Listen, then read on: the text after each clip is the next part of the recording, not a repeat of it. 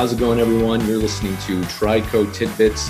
That's the show with the terrible name, but the fantastic guests. Uh, I'm joined today by Edwin Estes Esquire. Uh, and uh, can I call you Ed? Please call me Ed.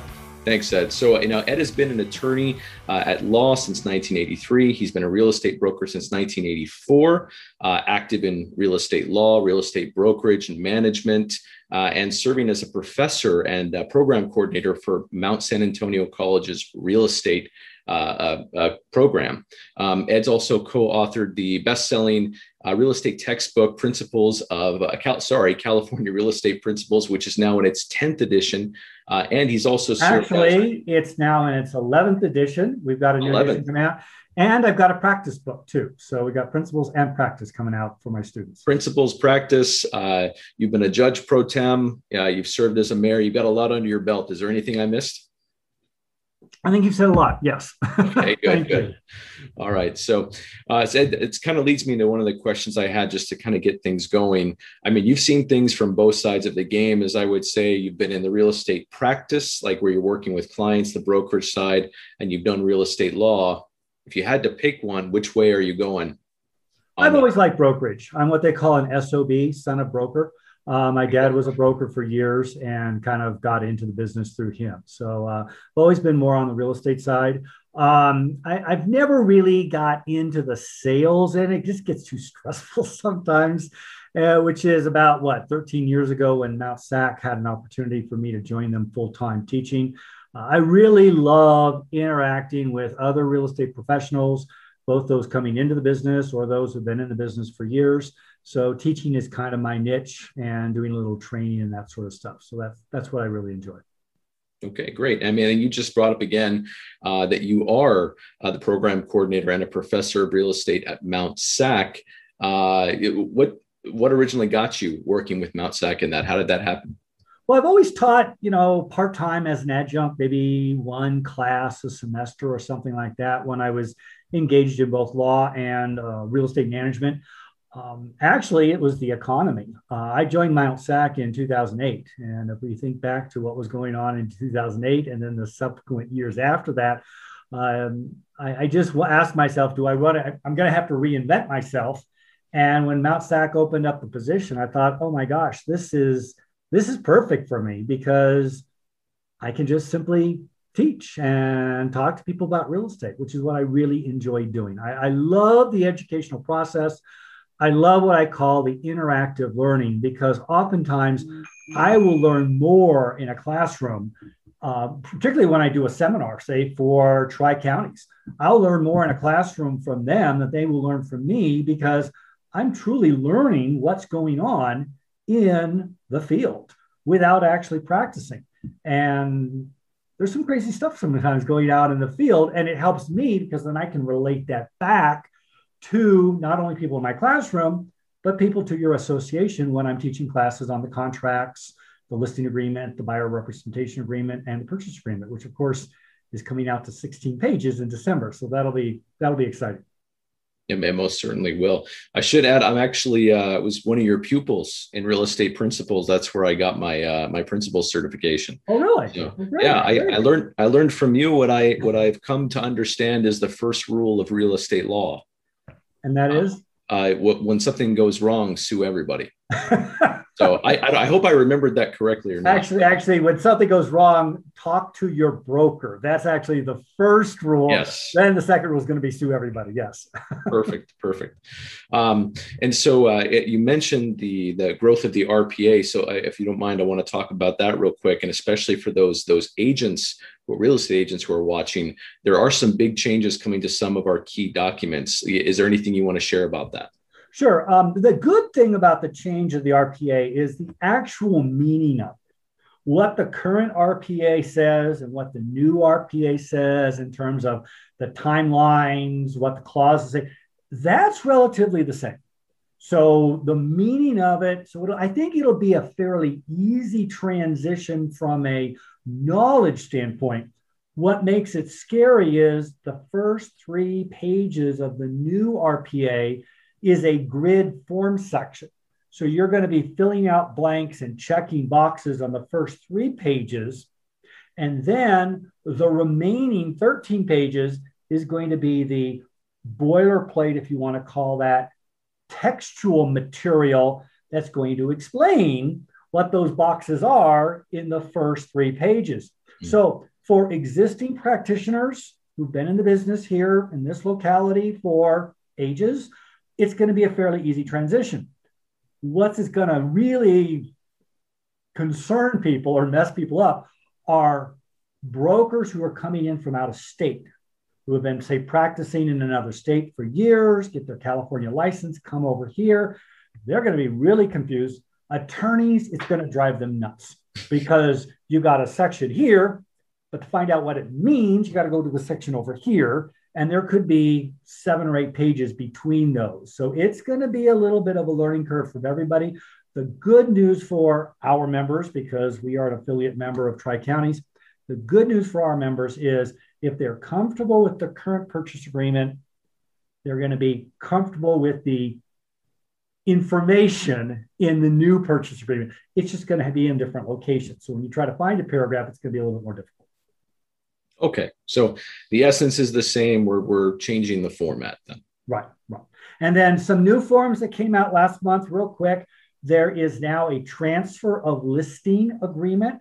So if you want to say you're leaving your current broker, going to a different broker, and you and your broker agree that you can move a listing with you because those listings belong to your broker, there is now an agreement to do that. We also have new language in the listing agreement that addresses the what I like to call buyer love letters or buyer letters, where a buyer writes a letter to the seller saying, please take my offer, not the other person's offer.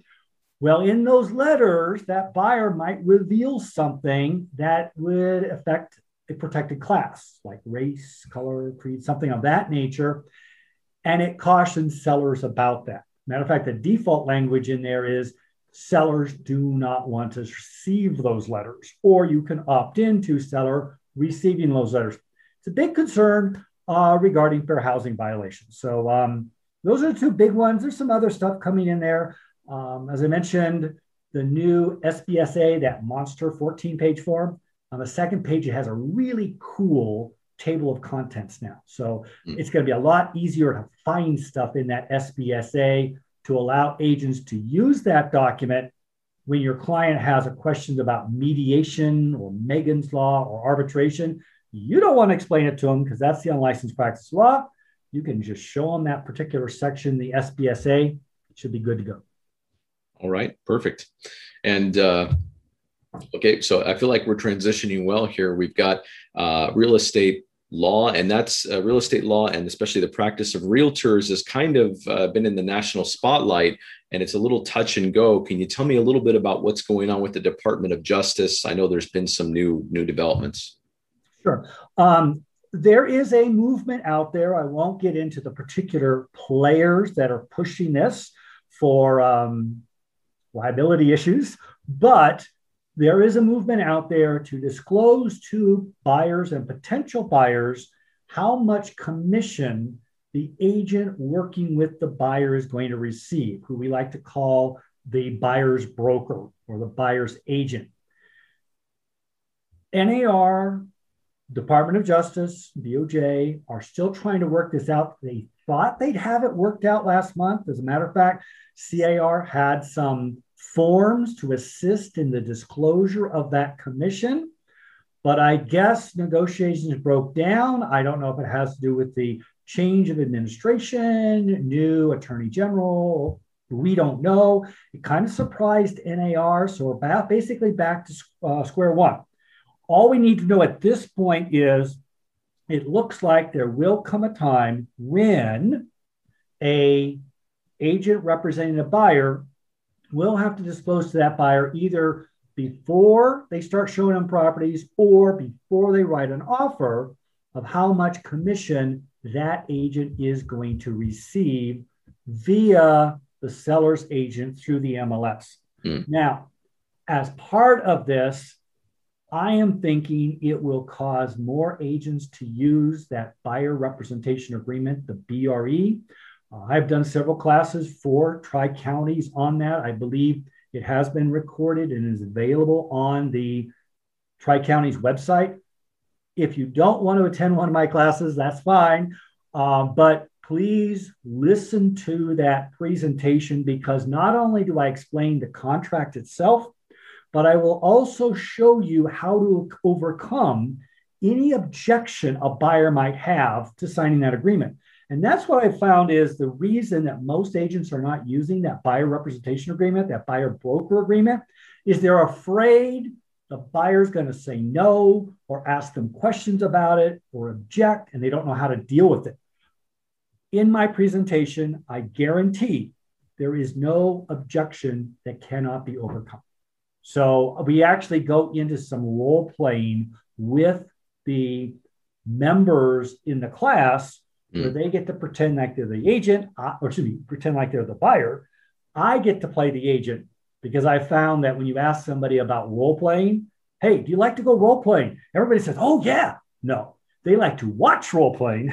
There you go. and if they're going to be in role playing, they want to be the buyer or the seller. Nobody likes to be the agent. Mm. And in my classes, and you may remember this from our courses, um, one of the things that I think sets Mount SAC apart, sets my classes apart, is we do get to engage in role playing, and you learn so much more from that than in a home study or a correspondence class. And your passage rate on the state exam is going to be much higher because you really know the material. So mm. that's the detail we go into on that buyer representation class. And I think if agents start using that, the concern we have about buyers learning how much commission the agent is going to receive, it's going to become a non issue because the buyer has already signed a contract with the agent, just like the seller signs a contract with the agent. Perfect. Um, I'm gonna have to check out the recording too. Okay. Uh, it always, you know, it is kind of it does kind of stir up the agent's courage when they know they can they can throw whatever boogeyman objections that they have against you instead of having to try to think up a way themselves. So that's cool. Right. right. And again, it, a lot of it is is concern because they're not familiar with the agreement. Hmm. And I think I'm going back 15 years when I finally decided, look, there has to be a way to present this agreement. So I just sat down for several hours I went through that agreement and thought of any possible objection a buyer could have. And I figure out how to overcome those objections. And once you get comfortable with it, I can say this if I were a buyer and I had a competent, knowledgeable agent, I would have no objections to signing that BRE form with them. Mm. No objections whatsoever. Perfect. And then, so now it's kind of going into since you do work with people who are getting licensed. Let's say you're approached by somebody who is unlicensed. They want to become licensed. They want to start their own real estate business. What just what's some what's some basic advice that you'd give them if they're at that point? Well, again, this is a little bit self-serving, but my first advice is come to Mount SAC. Come take one of my classes because if I can engage a full room of realtors at a realtor association, and sometimes they're free, sometimes they have to pay. But if I can, if I can teach to professionals, then I'm going to be able to offer real life, real world examples to help a new person come through. And if there is a concept or something they don't understand, we can explain it and we can go through it again and again or in my conference hours to you know to get it through. So i think having that quality of education and real estate principles you know a lot of brokers out there will say oh no you know you don't learn anything in real estate principles you know that's not real world. No that's what's on the exam. If you know real estate principles it's like driver's education. Real estate principles is like driver's education. You know what how long or how far do your headlights have to shine? Okay, what, what use is that, right? No, but what does that red and white octagonal sign mean? What does the red light mean? You know, there are some really important things you need to learn in principles so you can pass the state exam. Real estate practice is like driver's training. Mm. Now we get into and we'll explain the listing agreement, the purchase agreement, how to present these documents, how to get them signed, how to overcome objections to a listing, to a buyer representation agreement, things of that nature. That's in real estate practice. And while I teach those classes online, and I've been doing that for 18 months, this fall I get to go back into the classroom. And that's where you really have interactive learning hmm. because then students and I can you know, exchange ideas, talk about things, um, deal with misunderstanding. Because a lot of our students who come in, or a lot of new agents who come into the business, um, they thought it worked one way. It really doesn't. It works this way. Mm. And again, I've been doing this for over 45 years. So I haven't seen it all, but I've seen an awful lot. and I can share that with my students, and they can share things with me so that, and I found this from brokers. Brokers tell me they always like to see my former students come into their companies because they've got a head start they've actually filled out an agreement, a purchase hmm. agreement, a listing agreement, a buyer representation agreement, because those are my assignments that I give in real estate practice. So it's just more hands-on, more interactive. And I think my students actually look forward to that, that exchange. Just like when I have my live classes at Tri Counties, we fill the room. I mean, I wish I wish we had a bigger room.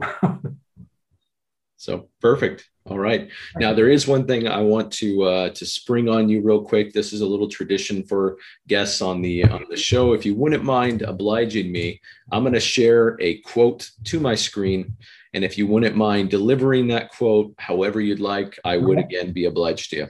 Okay.